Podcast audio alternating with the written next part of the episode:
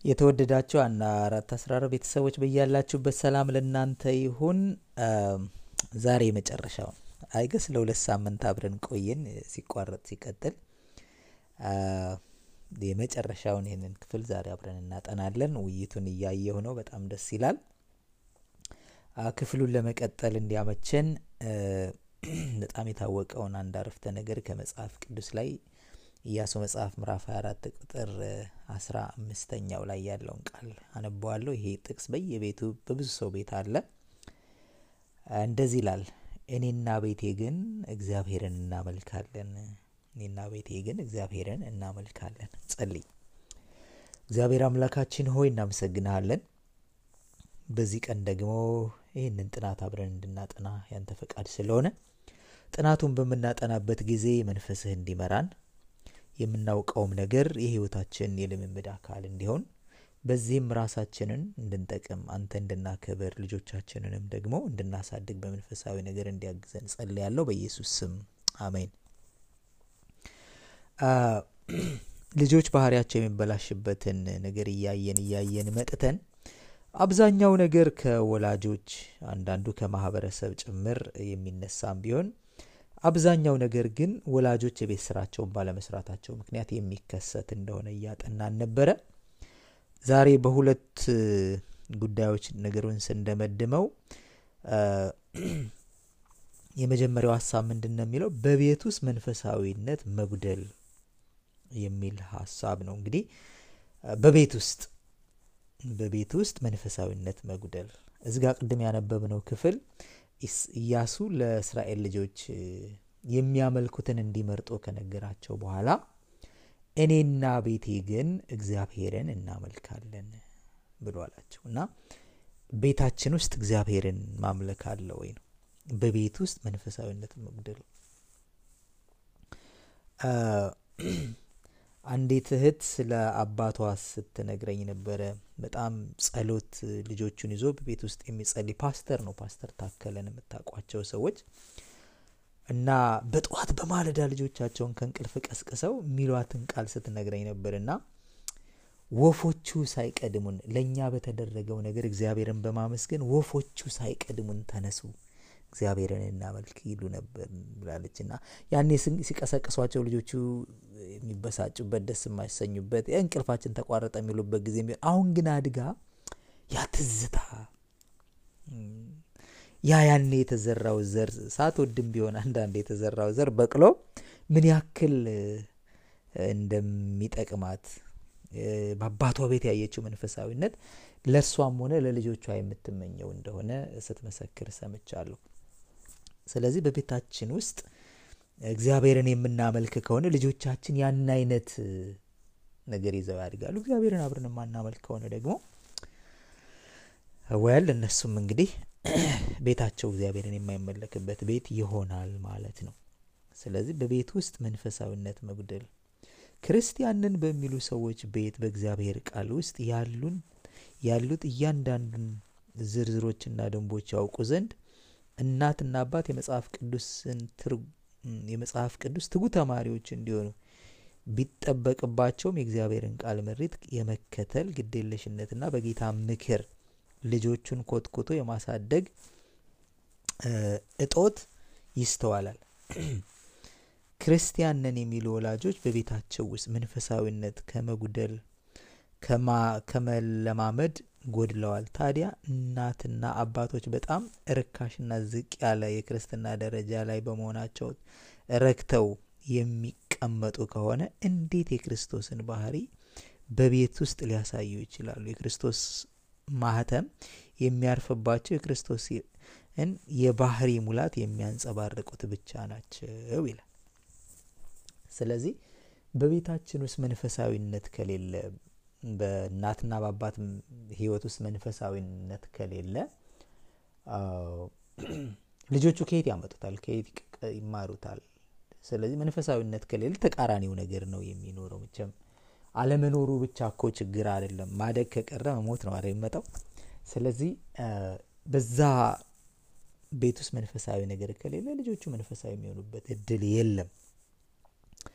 ይሄ እንግዲህ ብዙዎቻችን ቤት ውስጥ ያለ ትልቅ ፈተና ሊሆን ይችላል። አንዳንዴ ስናረገው ሌላ ጊዜ ሲቋረጥ ያለ ነገር ነው። ይሄ መቼስ እግዚአብሔር እያየ መናገር ያለብን እውነት ነው እና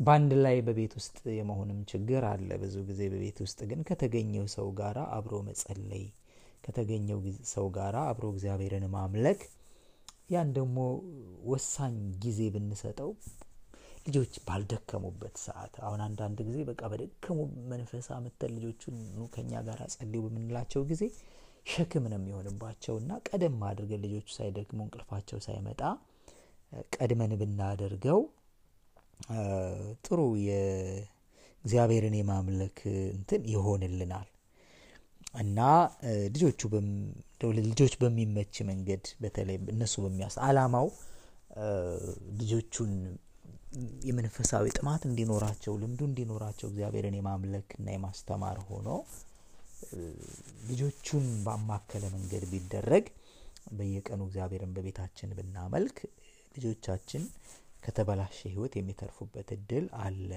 ማለት ነው። ሌላው ወላጆች ለእግዚአብሔር ታዛዦች ቢሆኑ አሁንም ዞሮ ዞሮ ወደ እኛው ነው ተመልሶ የመጣና ወላጆች ለእግዚአብሔር ቢታዘዙ እግዚአብሔርን ለወላጆች ቢያመልኩ ቢታዘዙ ምንድን ነው ሊመጣ የሚችለው? ጌታ የወላጆችን የተሳሳተ አያጽ ይሄ ሁለተኛው ሀሳብ ነው እና አያጸድቅም። ዛሬ በብዙ መቶ የሚቆጠሩ ወላጆች ከእግዚአብሔር ፈቃድ ውጭ በመኖርና በመስራት የጠላትን ተከታዮች ቁጥር ከፍ አድርገውታል።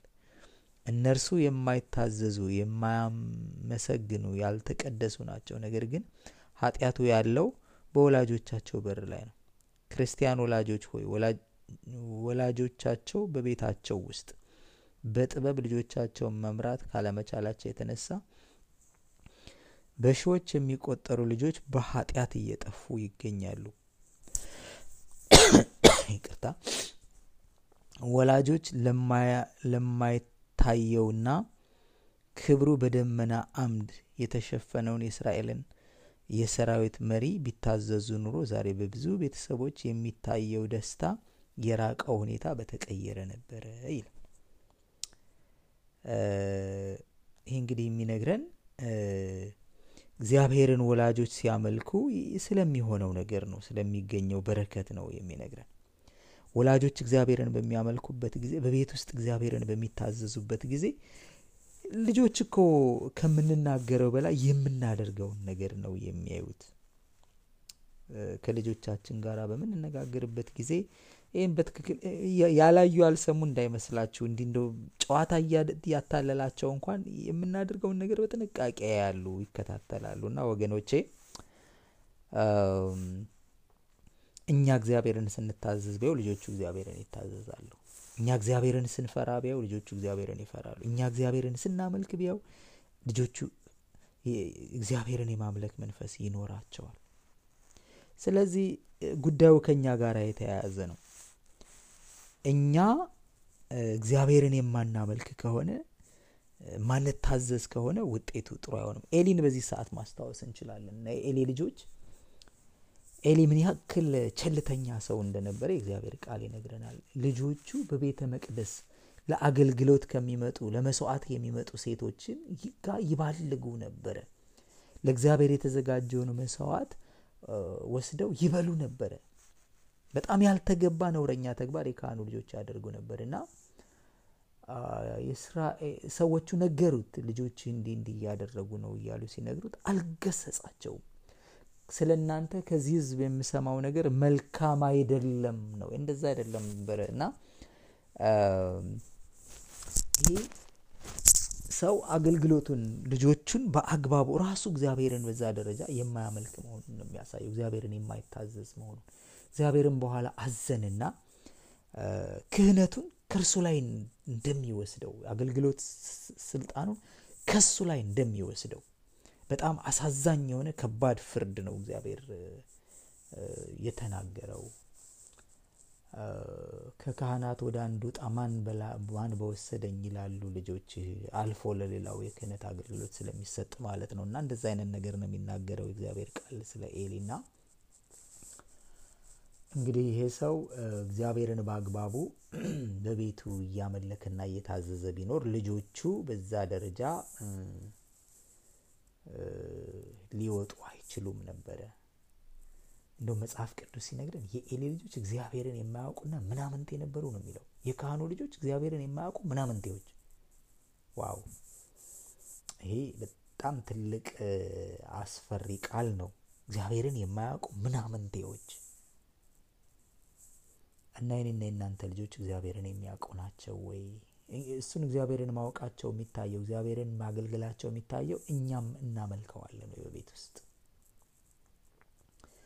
የአንዲት አንድ አገልጋይ በጣም በጣም በጣም በሕዝብ የሚወደድ አገልጋይ ነበር ይባላል እና በቃ ሰው ሁሉ አፉን ከፍቶ የሚሰማው እንደው ታድላ ሚስቱ ታድለው ቤተሰቦቹ የሚባል አይነት አገልጋይ ነው እና አንድ ቀን እየሰበከ እያለ በቃ ሚስቱ ወደ ቤቷ ሄዳ ፍራሽ፣ አንሶላ፣ ብርድ ልብስ፣ ትራስ ሰብስባ መጣ መድረክ ላይ ማንጣ ልች ሴት አመማት እንዴ ብለው ሰዎች ምንድን ነው ሲሏት ይሄ ሰው መንፈሳዊ የሚሆነው እዚህ ቤት ውስጥ ነው።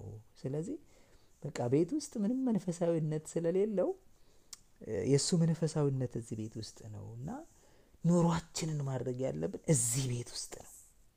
ከዚህ ውጭ የእሱ ህይወት መንፈሳዊ አይደለም ብላለች ይባላል እና በጉባኤ አምልከ ነው በጉባኤ አገልግለን በጉባኤ ታይተን በሰው ተቆጥረን በቤታችን ከጠፋን አስቸጋሪ ነው።